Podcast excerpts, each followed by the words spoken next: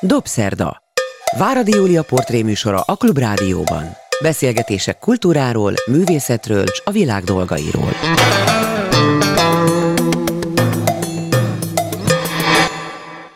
Jó estét kívánok, ez a Dobszerda, én Váradi Júlia vagyok. Jó napot kívánok azoknak, akik vasárnap délben az ismétlésben hallgatják a műsorunkat. Hát az a jó hírem, hogy a világ egyik legismertebb moholi nagy kutatójával ülök most itt. Őt úgy hívják, hogy ifjabb doktor Botár Olivér, művészettörténész, és hát a modernizmus kutatója lehet így összefoglalni. Nagy öröm, hogy a Moholi Nagy Egyetemen, a MOMÉN neki adták a Moholi nagydíjat, nagyon jogosan, majd most mindjárt ki fog derülni, hogy miért, hogy mi mindent ad nekünk azzal, hogy ennyire régóta kutatja Moholi Nagy László munkásságát, tudásának és művészetének lényegét, de megmondom őszintén, hogy engem nem csak Moholi Nagy László érdekel ebben a mai beszélgetésben, Botár Oliver, akit régóta ismerek, Kanadában él, egy Winnipegi híres egyetemen, professzor, üdvözlöm Botár Olivért, és nagyon örülök, hogy ma be tudott ide jönni Jó a napot, illetve estét kívánok, vagy éjszakát, vagy Vagy ami, ami jön Igen. éppen, amikor az emberek hallgatják. Örülök, örülök, hogy látom. Azért gondolom, hogy ez most egy nagy pillanat, mert az én tapasztalataim szerint az a név, hogy Moholi Nagy László ugyan ismert Magyarországon, most pláne, hogy már jó ideje így hívják a Hajdani Iparművészeti Egyetemet, de hogy valójában mit is adott ő a 20. század társadalmainak, illetve a jövőnek, mert hogy ez azért most kezd igazán világossá válni, hogy mennyire fontos volt, amit Móli Nagy László kitalált, vagy amire rájött, azért azt szerintem nem elegen tudják. És ezáltal most talán bevezetődik egy kicsit, hogy itt van most Botár Oliver, és kapott egy ilyen nagy díjat. Kezdjük azzal, jó, hogy miért jó, hány, fontos... hány óránk van? Majdnem egy egész óránk, azért az nem kevés.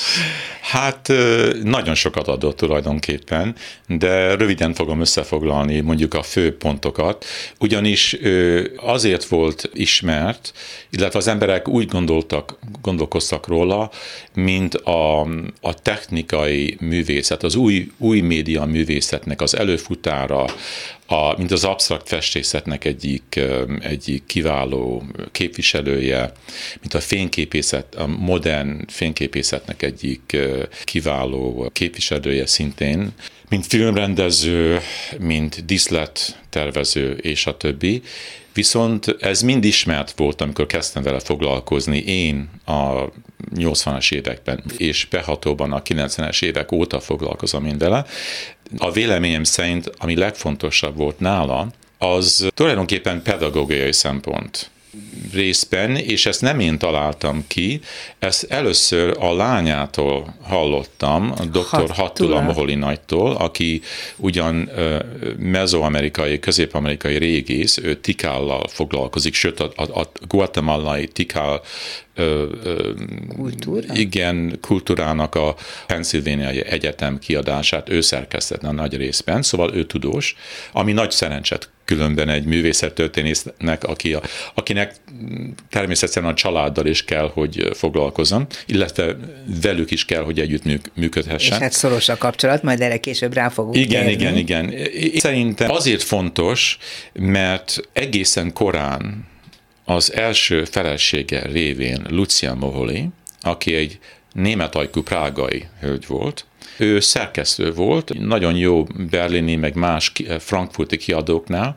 Ő szerkesztő volt eredetileg, és nyelveket tudott. De egyben ő a német ifjúsági mozgalomnak volt tagja, és ő ilyen radikális kommunában is élt. És, Egy kis forradalmár volt, amikor igen, megismerte őt Molnár. Igen, igen, igen, igen, forradalmár volt, sőt részt vett a brémai felkelésben 1919-ben. Hm. Minden esetre ő a német életreform mozgalom része volt és, és, és pontosabban a Freideutsche Jugend, a, a szabad német ifjúsági mozgalomnak a tagja volt. Sőt, a Freies Leben, ez volt a jelszavuk, ugye, hogy szabadon élni, Freie Körperkultúr is akkor kezdett kialakulni, igen, a, igen, a nudizmus, igen. és egy csomó olyan dolog, ami igen, felszabadította az akkori testkultúra, miért, miért találkoztak volna, pont egy ilyen, egy ilyen sétatúrán volt az egyik, az egyik német ilyen vadabb területen. Minden esetre ő az életreform mozgalmon keresztül megismerkedett az, amit akkor biocentriknak hívtak Németországban, a biocentrizmus, szóval a természet központi világnézet, és ő megismertette Moholy Nagyot ezzel. Na most hozzá kell tennem, hogy Moholy Nagy nagyon értelmes ember volt, délvidéki származású, és Szegeden járt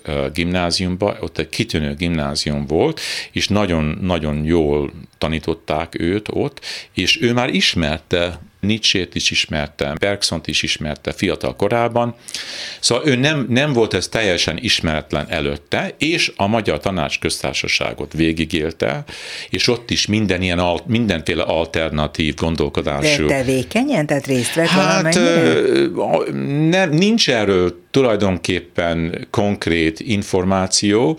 Vannak olyan hangok, hogy ő vidéken próbálta rávenni a parasságot arra, hogy támogassák ezt, de nem tudjuk biztosan, az az igazság. De az, hogy támogatta, az biztos az, hogy támogatta, mármint lelkileg támogatta, az biztos. Viszont, hogy valószínűleg nem vett részt szóval nem volt politikailag kompromitálva, mert ő miután összeomlott a tanácsköztársaság, ő egyenesen Szegedre ment, ahol ugyebár a Horti ellenforradalom szerveződött. Igen. Szóval és ott is kiállított ottan, kiállítása volt és mások. nem volt ebből Semmi problémája. baj, nem? Valahonnan Bács megyéből igen, érkezett. Igen, ő Bácsborsodon született, Bácsborsodon és Adán született. és Mohol, Moholon Mohol nevelkedett. Innen a Moholi. Igen, kisgyerekkormár, igen, de nem ott született, hanem Bácsporsodon, mm.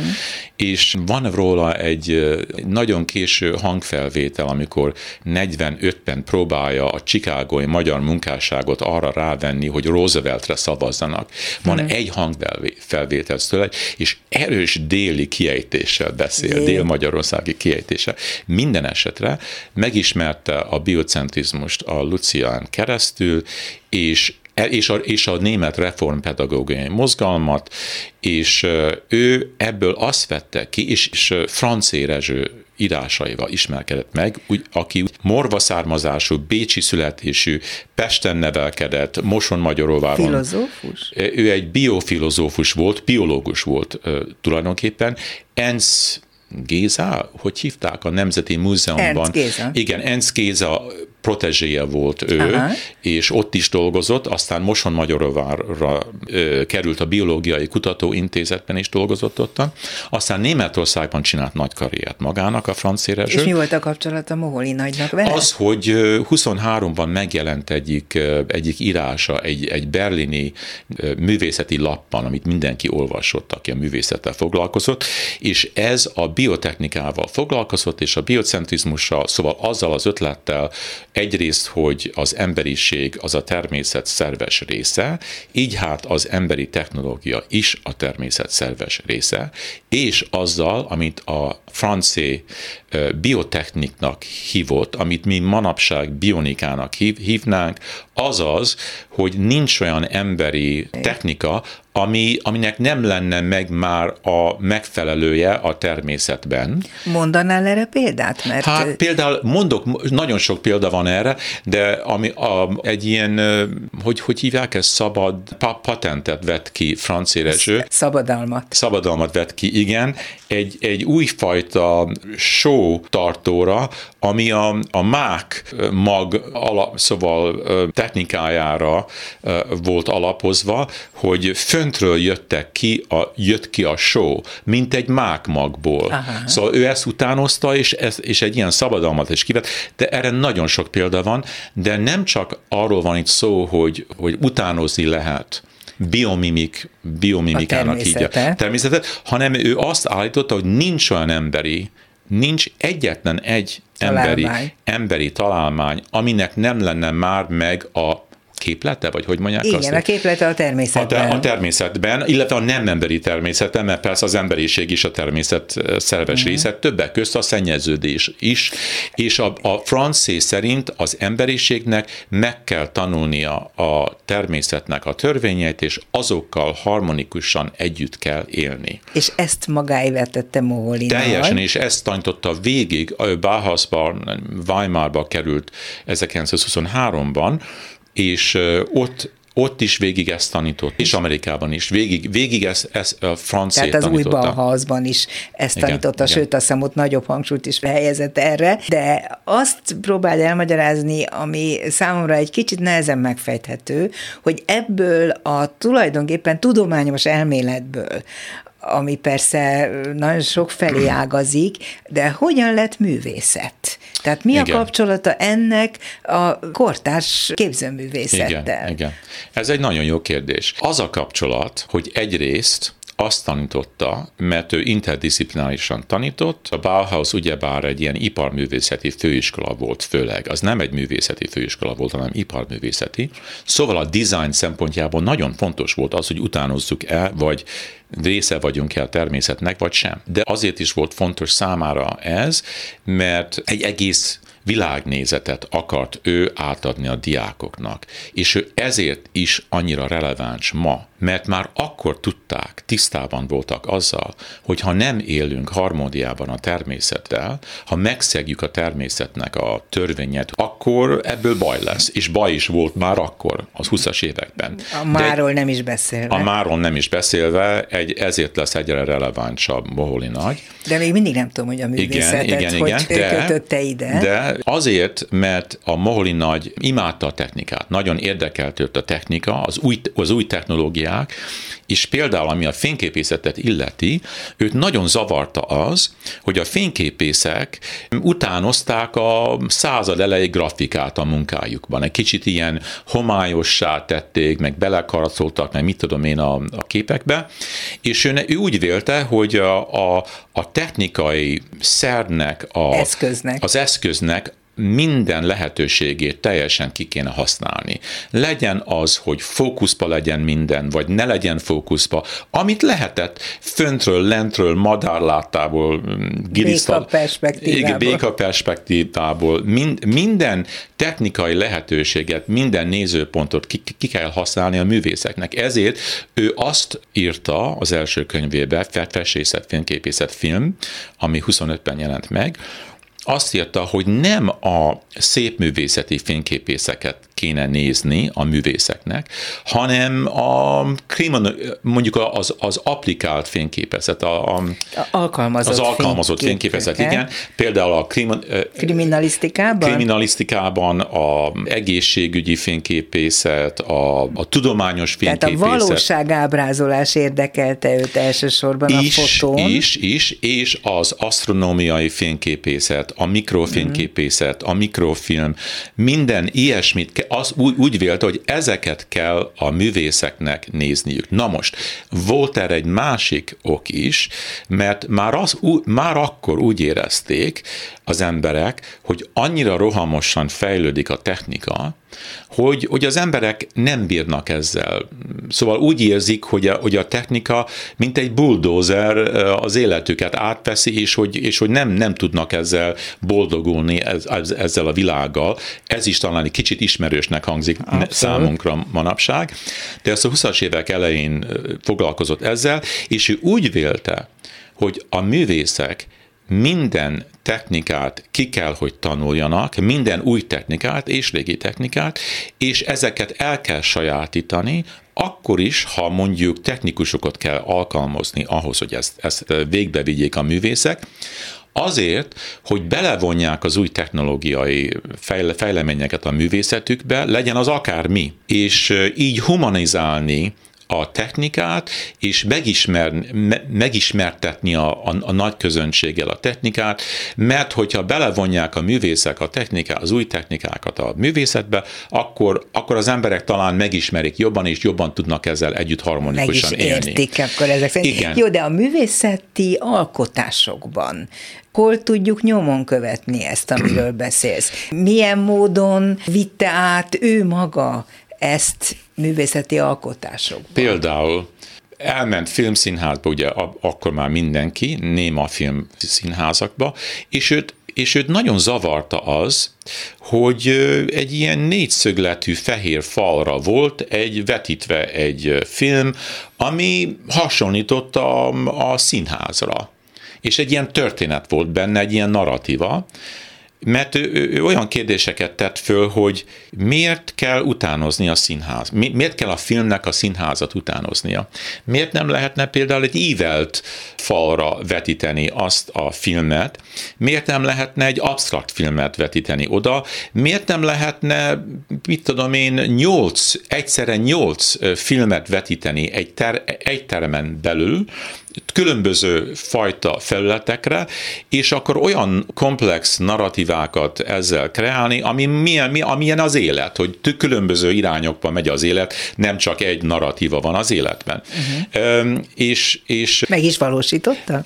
Nem, de, de tervezeteket azért alaposan kigondolt, és olyan, olyan ötlete is voltak, hogy egyszer 16 filmet egyszerre vetíteni egy, egy helyen, uh-huh. úgy, hogy az ember nem tudta volna, nem tudott volna mindent felfogni, de ez hasonlított volna a valódi életre, Aha. ahol az ember a Potsdamer Platzet használta ő, mint példát, hogy egyszerre szágultanak a buszok, a, a, a metró, az a berlini metró a föld alatt, a villamosok, a repülőgépek fönt, az újságos fiúk kiabálják az Berliner Anzeiger, Berliner Anzeiger, az emberek előre-hátra visszatükrözések. Tehát az a... életet másolta volna a mozivászrakra. Igen, a szerint. nagyvárosi életet. Nagyvárosi életet, és igen. abban hiszek. Szóval ő, ő azt hozta, hogy egy ilyen interdisziplinális pedagógia legyen a művészeti pedagógia, a technikákat sajátsítsák el, az új technikákat a művészek, akkor is, ha sosem használták azokat a technikákat művészet produkálására, és ezen túl, ezen túl Azért, mert ő a művészetben outsider volt, jogot, jogot hallgatott, nem járt ő sosem képző művészeti Igen. főiskolára, és ő nem értette azt, hogy miért van ez, ez a műfaj hierarchia, ez a, ez a hagyományos bózár műfaj hierarchia, hogy a szép művészet, ugye, hogy a festészet fontosabb, és a szobrászat fontosabb, mit tudom én, a filmnél, meg a fényképészetnél, és ő, és ő egyenlő értékűvei akarta, szóval egyen, egyenlő értékűnek lát, látott minden műfajt, még olyan műfajokat is, amelyek még nem léteztek. Ezért ő lett a, az egyik legfontosabb új média művészeti, háború, másik világháború utáni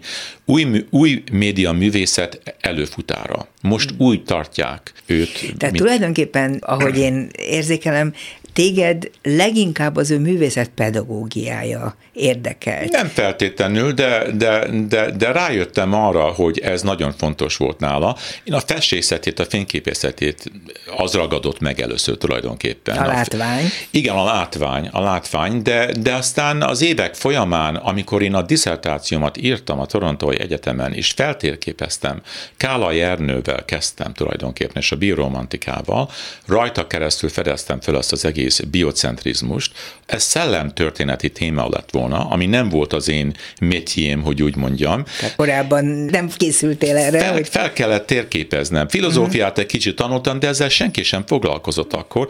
Ki kellett ezt, fel kellett ezt térképezni, mert ki kellett térképezni ezt, mert, mert nem tudtam megérteni, hogy mit írt. Olyan dolgokat írt például, hogy, hogy a biológia, mint mindennek a legfontosabb kezdőpontja, vagy uh-huh. mit tudom És én, meg akartad érteni. De akartam érteni, és senki sem foglalkozott. És sikerült megértened? Senki sem foglalkozott ezekkel az írásaival. Sikerült úgy, hogy, hogy, hogy, hogy ezt a biocentrizmust úgy valahogyan megértettem, nagyon sokat kellett régi módú német betűzési, betűvel nyomtatott Gót könyveket, betűkkel. gótbetűket, meg kell tanulnom ezt olvasni, ezeket mind végig olvasni, és, és megtudni azt, hogy mi az a, mi az, mi az a biocentrizmus. De megtudtad. És megtudtam, és akkor, akkor kezdtem tulajdonképpen megérteni Moholi nagyot.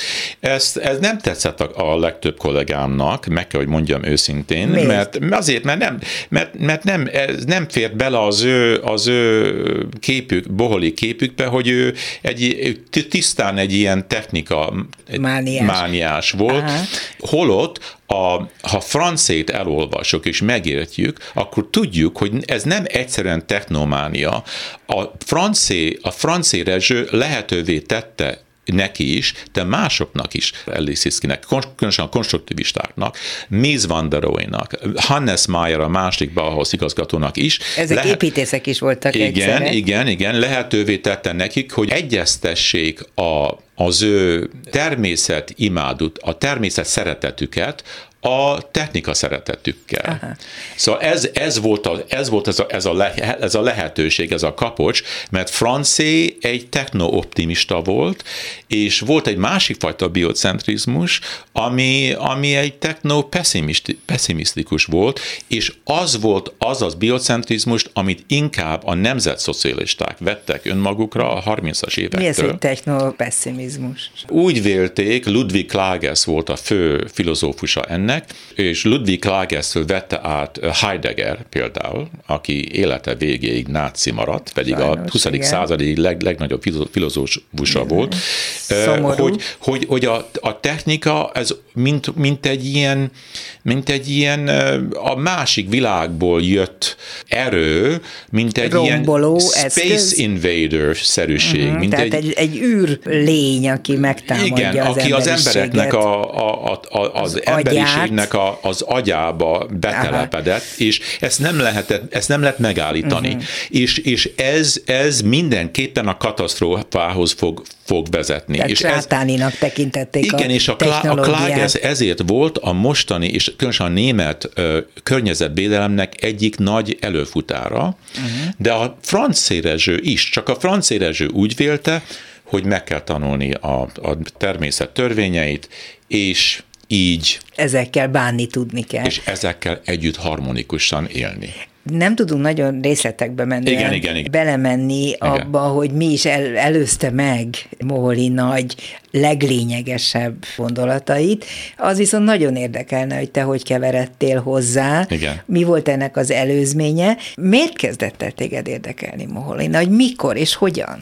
Engemet már, a, a, amikor az Albertai Egyetemen, egyetemre jártam, én úgy Edmontonban nevelkedtem, Torontóban születtem, Edmontonban nevelkedtem főleg, és az Albertai Egyetemre jártam, földrajzszakos voltam, városföldrajzot tanultam. Városrendező akartál nem, nem, lenni? Igen, akkor városrendező akartam lenni, de ott nem volt város, városrendezés, ezért városföldrajzot tanultam ott. Láttam egy fotót egyébként, most még visszatérek egy pillanatra a Moholi nagyhoz és a modernizmushoz, mutattál egy nagyon szép fényképet édesanyáddal, állsz egy kirakat előtt, ahol Pasut Krisztina könyve látható. Igen. Pasut Krisztina a modernizmusról és a Bauhausról írt könyvét látjuk ezen a fotón veled együtt és az édesanyáddal együtt. Igen, illetve a, a Pasut Krisztina fotót, ami, ami velem, szóval én is szerepek rajta, az Kyoto-ban készült 2011-ben,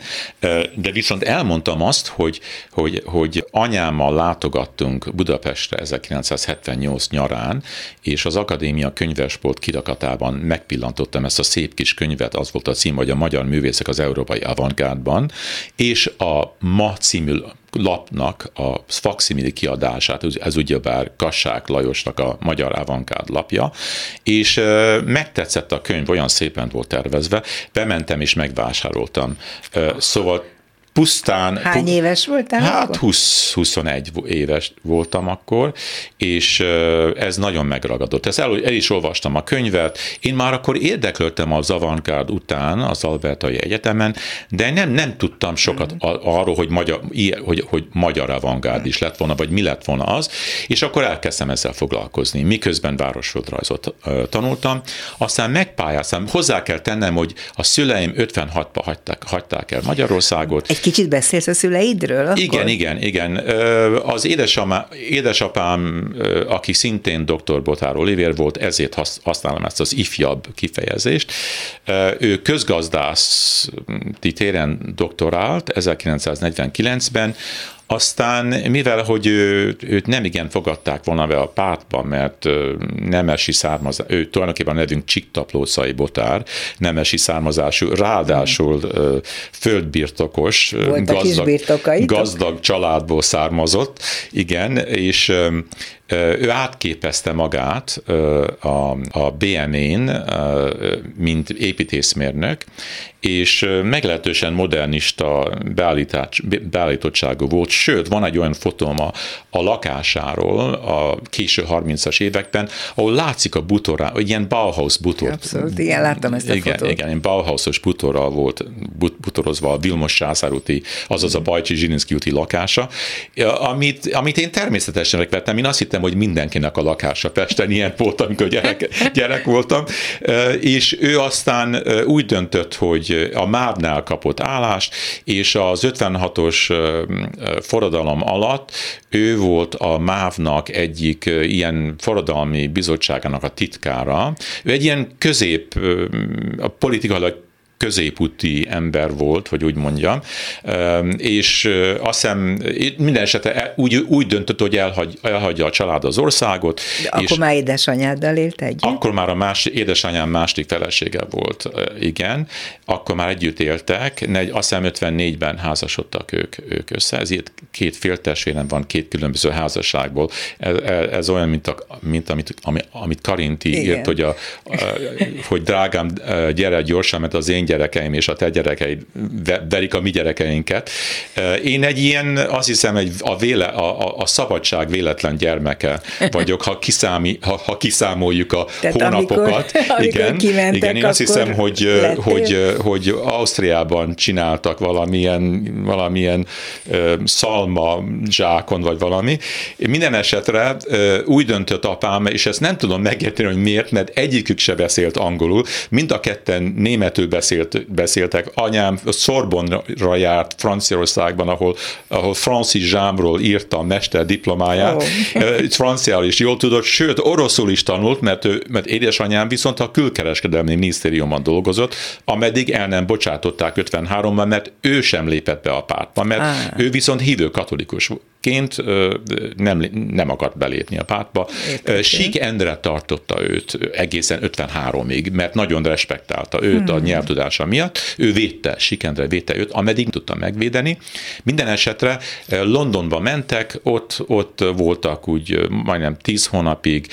Londonban még, még jegyre ment az, az, éle, az, az, az, étel. Hmm. Szóval ott, ott De ma, akkor te már az anyukát hasában. Így van, és akkor ő kapta apám kapott Kanadában egy állást, és Észak-Ontárióba költöztek a vad erdő kellős közepére.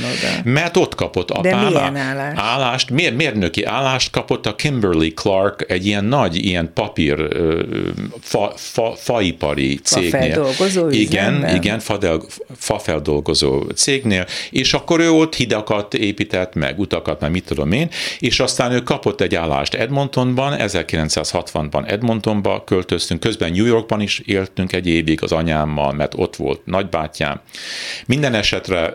Te Edmontonban jártál először, tehát oda kerültél ott egyetemre. Ott nőttem föl.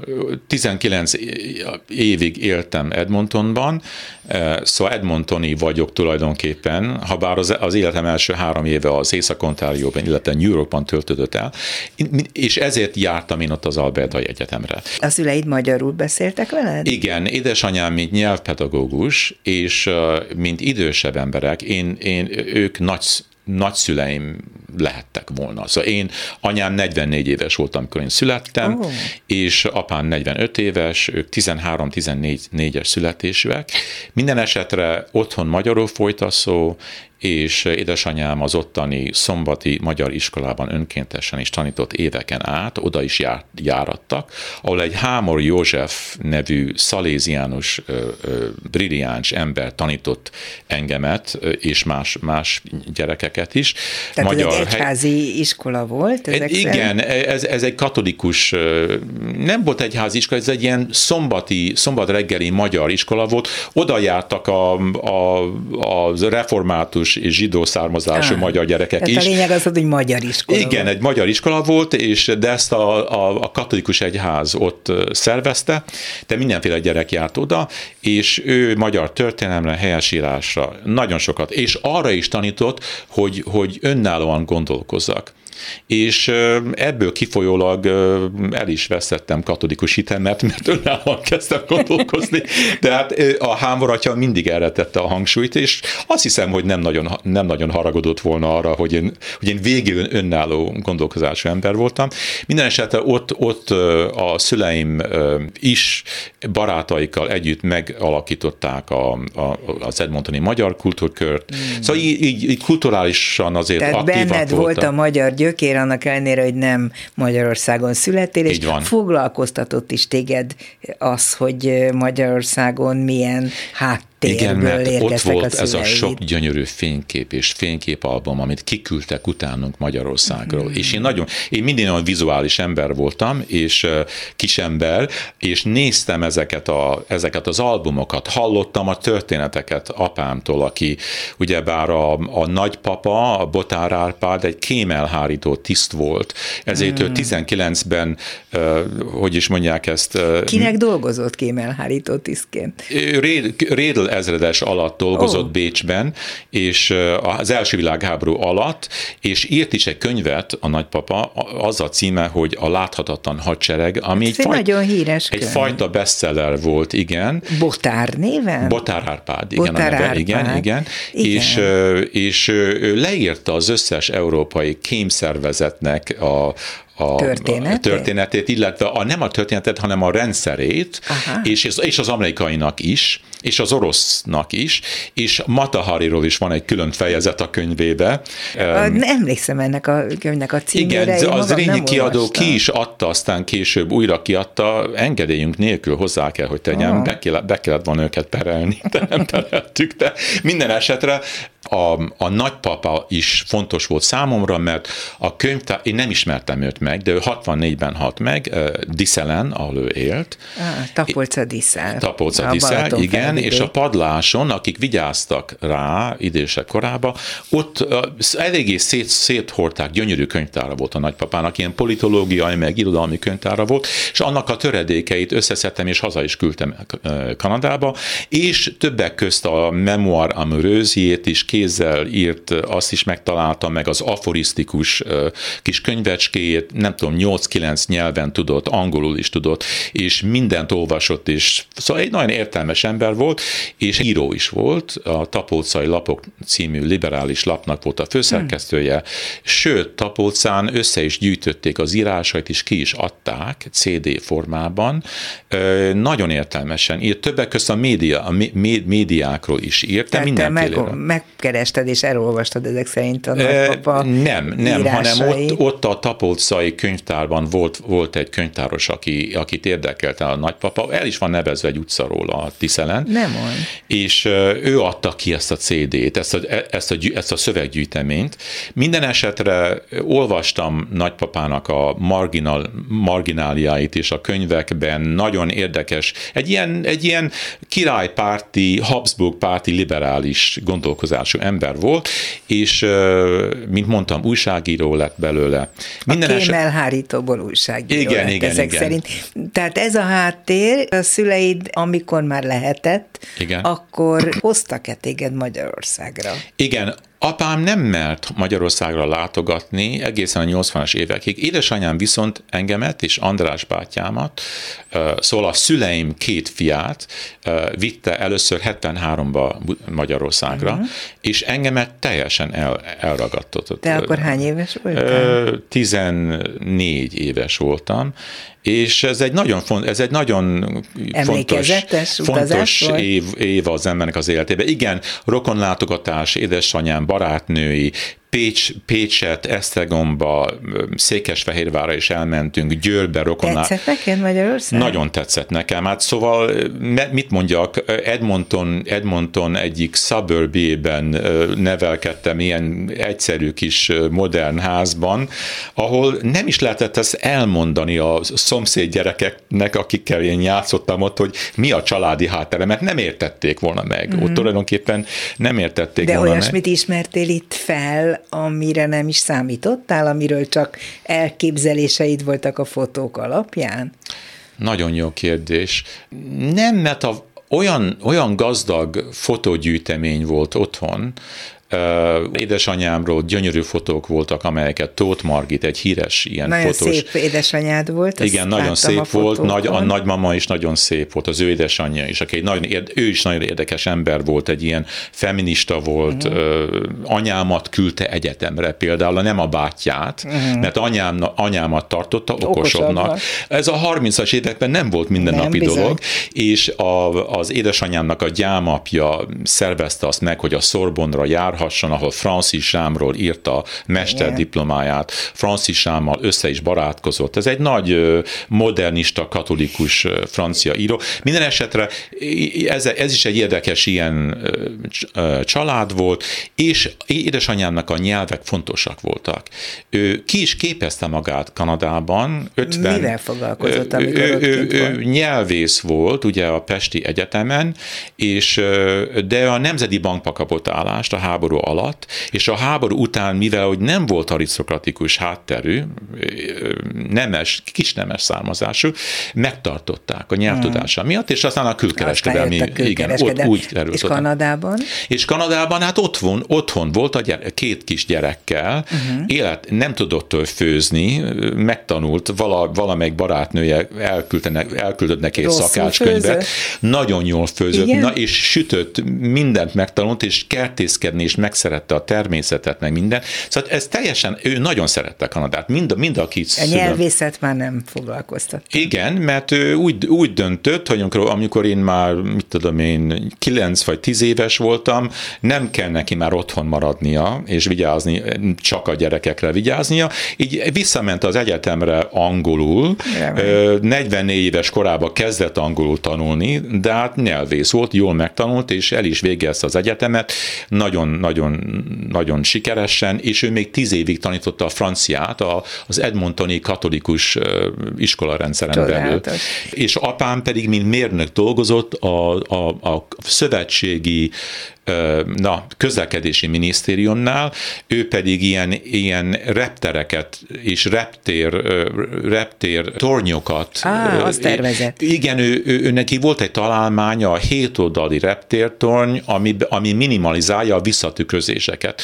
És ő ezeket építette az északnyugati területeken. Ez hogy tetszett volna a Móli nagynak? Nagyon, és, és, és az Albertai Egyetemnek a nukleáris kutató központját is ő tervezte, uh-huh. ezeket mind modernista stílusban tervezte. Szóval én így nevelkedtem. Mi vezetett el téged a művészethez? Tehát az, hogy városrendezés érdekelt, az nyilván abból származott, hogy már eleve olyan helyen laktál, és olyan környezetből Igen. érkeztél, ahol ez természetes volt, de hogy a művészet az hogy került be? Igen, hát engemet minden érdekelt, az az igazság. Én engemet a zene érdekelt, játszottam is egy ilyen improvizációs zenei csoportban, a hangköltészet érdekelt, voltam egy hangköltészeti csoportban is, performance-ben vettem részt Edmontonban egy ilyen alternatív művészeti központban, fényképészet nagyon érdekelt, tanultam tanultam is fényképezni. Jó, egy nagyon jó amerikai fényképésztől tanultam.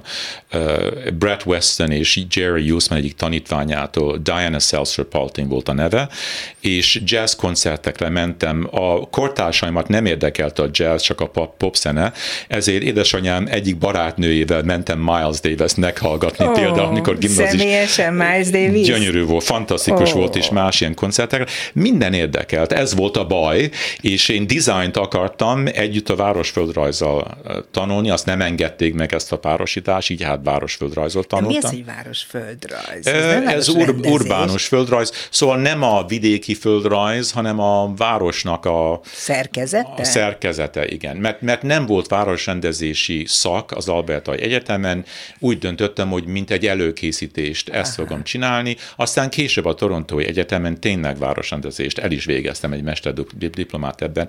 Azért választottam különben a városrendezés, mert apám azt mondta nekem, hogy nem tudsz számolni, nem tudsz rajzolni, nem lehetsz építész, ezért legyél városrendező.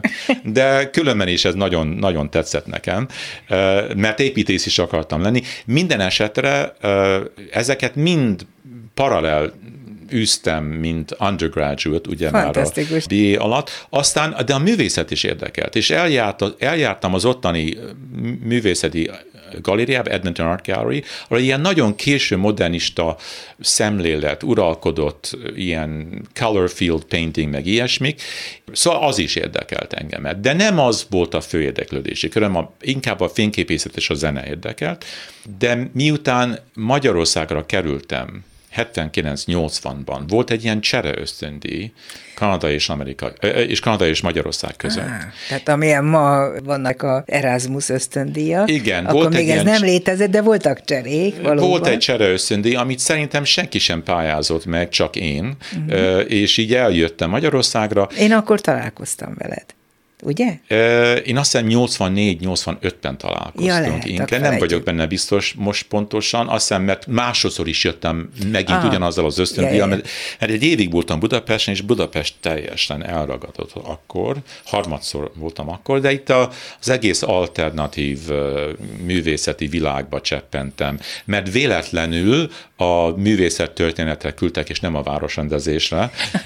Kicsit el, szóval eltereltek, és ott a, a, a keserű Katalin fogadott úgy, hogy azt se tudták, hogy én ki vagyok, vagy miért vagyok ott, és beiratkoztatott ott német Lajosnál a művészettörténet tancéken, és nagy, ott megtaláltam Tehát egy évet a magyarországi az, az eltén, az eltén, művészettörténeti igen, igen, igen, az eltén, és kirándulások is voltak Nyugat-Magyarországra, akkor megtaláltam egyik családi házat a, a, túra között, segített valaki, egy, egy kollégám, hogy az műemlékén nyilvánítsák mert nagyon rossz állapot. A családnak egy egyik, régi Egyik a Margit háza, ez Szombathely környékén, uh-huh. igen. Most is megvan, nagyon szép kis ház. Egy, ilyen vidéki kuria, romantikus stílusú kuria.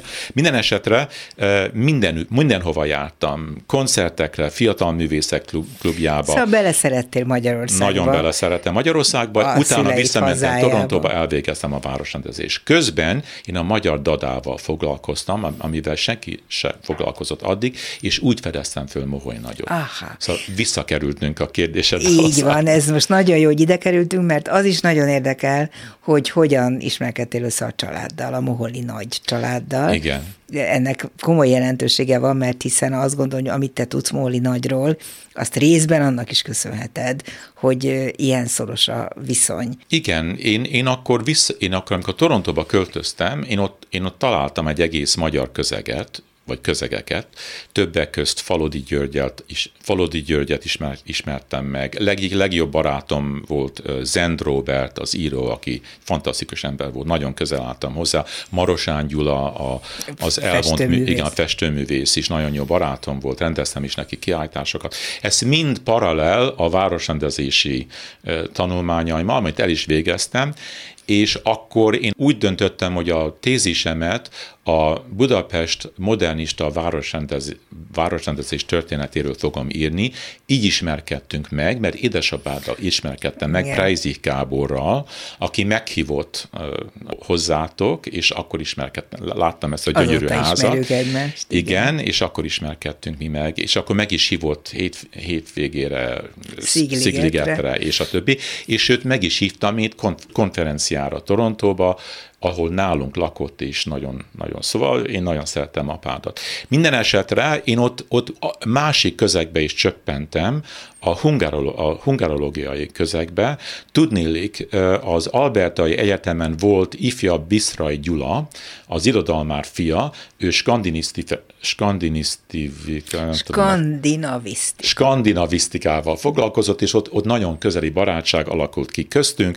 Apám volt az egyike azoknak, aki a, a Torontói Egyetemnek a magyar tanszékének szóval toborzott pénzt, ez meg is lett, és Falodi György helyett Biszrai lett a, a, a professzor, és egy komám, a unokatestvérem így házasság révén, Dreisiker Nándor volt a Hungarian Studies Review-nak a szerkesztője, és én ezzel is kezdtem foglalkozni, több számot szerkesztettem, meg ez volt az én egyik közegem. Minden esetre konferencia részleget szerveztem a Magyar Avantgádról, a 80-as évek közepén vége felé, és akkor megtudtam, hogy hattól a Moholi nagy Ann Arbor, Michiganben lakik, ami nincs annyira messze. Moholi nagy lánya. Moholi nagy lánya, Hattula a neve, és én megkaptam a telefonszámát, már nem is tudom kitől, és fölhívtam, és meghívtam, és eljött.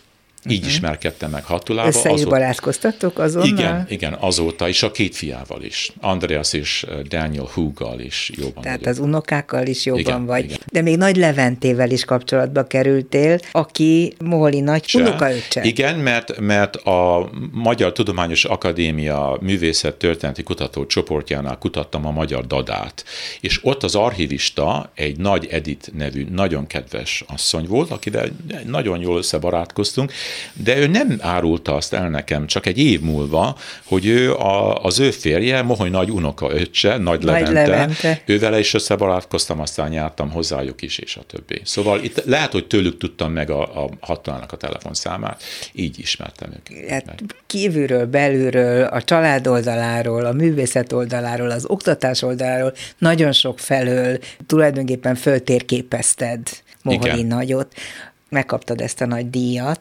Igen. Ennek mi a jelentősége most a te életed szempontjából? Már korábban is elismerték, hogy ha létezik valaki, aki igazán beleásta magát a moholi nagy tudományba, akkor az Botár Olivér, de hogy most ezzel a díjjal tovább léptél? Igen, nagyon sokat jelent nekem mert megismertem a momét közelebbről egy kicsit. Persze haza kell cipelnem ezt a nagy Gyönyörű, üveg, üveg, üveg, súlyos üvegdíjat. Üvegdíszt. Igen, nagyon sokat jelent nekem, mert, mert hát életen nagy részét erre, erre áldoztam. Nem csak erre, mert bauhaus is foglalkoztam, magyar avantgárddal. Egyben a Salgó alap Salgó Trust for Education kurátora is vagyok. Az egy csodálatos magyar avantgárd képzőművészeti alkotások gyűjteménye, ugye? Mm, nem csak avantgárd. Nem csak avantgárd, hanem magyar művészeti gyűjteménynek a kurátora vagyok, és ezeket a, ezt a gyűjteményt helyezem most el nagy amerikai művé, múzeumokban, többek közt az Art Institute of Chicago-nál egy nagy anyagot, a Los Angeles County Museumnál is, és most legújabban a Metropolitan Museumhoz kerül majdnem 140 magyar mű, mű, műtár. A te jó voltodból. Hát én vagyok a kurátora, én szerveztem ezt meg. Már elhelyeztem a Metnél egy nagy régi magyar ezüst gyűjteményt is, volt is egy kiállítás, és egy alapot is, is, is, is csinálunk, két és fél millió dollár lesz ott, arra szentelve, hogy a magyar művészetet, illetve a történelmi Magyarország határain belül lévő akkori és mostani országok és népeknek a művészetét fogja ezt támogatni, a kutatást, arra a művek rendbehozatalát, a kiállításokat, kiadványokat és a többi. A Chicagóban egy millió dolláros alap lesz, a Salgó Miklós volt amerikai ma- nagykövet, magyar, nagykövet. Magyar, igen, Budapesten jó voltából, aki már nem él, ugyebár. És szóval ezzel, ezzel is foglalkozok. Nagyon-nagyon sok mindent hallottam én most ebben az elmúlt órában, amitől boldog vagyok, és örülök neki. Azt gondolom, hogy olyan emberrel ismerkedhettek meg most így általunk, a Dobszerda által, aki igazán sokat tesz a magyar művészet nemzetközi elismeréséért. Köszönöm szépen Botár Olivérnek, és hát gratulálok ehhez a gyönyörű díjhoz. Nagyon szívesen, én is köszönöm, és nagyon örülök a mai műsorban segítőtársaim Gál Bence, Lantos Dániel, Csorba László és Pálinkás János. Köszönöm szépen az ő segítségüket. A műsorunkat akkor is meghallgathatják, hogyha nincsen adásban, mert hiszen az interneten bármikor megtalálható, és ne felejtsék el, és ne felejtsék el, hogy a műsor videóját a YouTube-on megnézhetik, fönt lesz csütörtöktől kezdve. Egyébként a Dobszerdát vasárnap délben megismételjük. A szerkesztő műsorvezető Váradi Júlia volt. Viszont hallásra. Dobszerda. A világ dolgairól beszélgetett vendégével Váradi Júlia.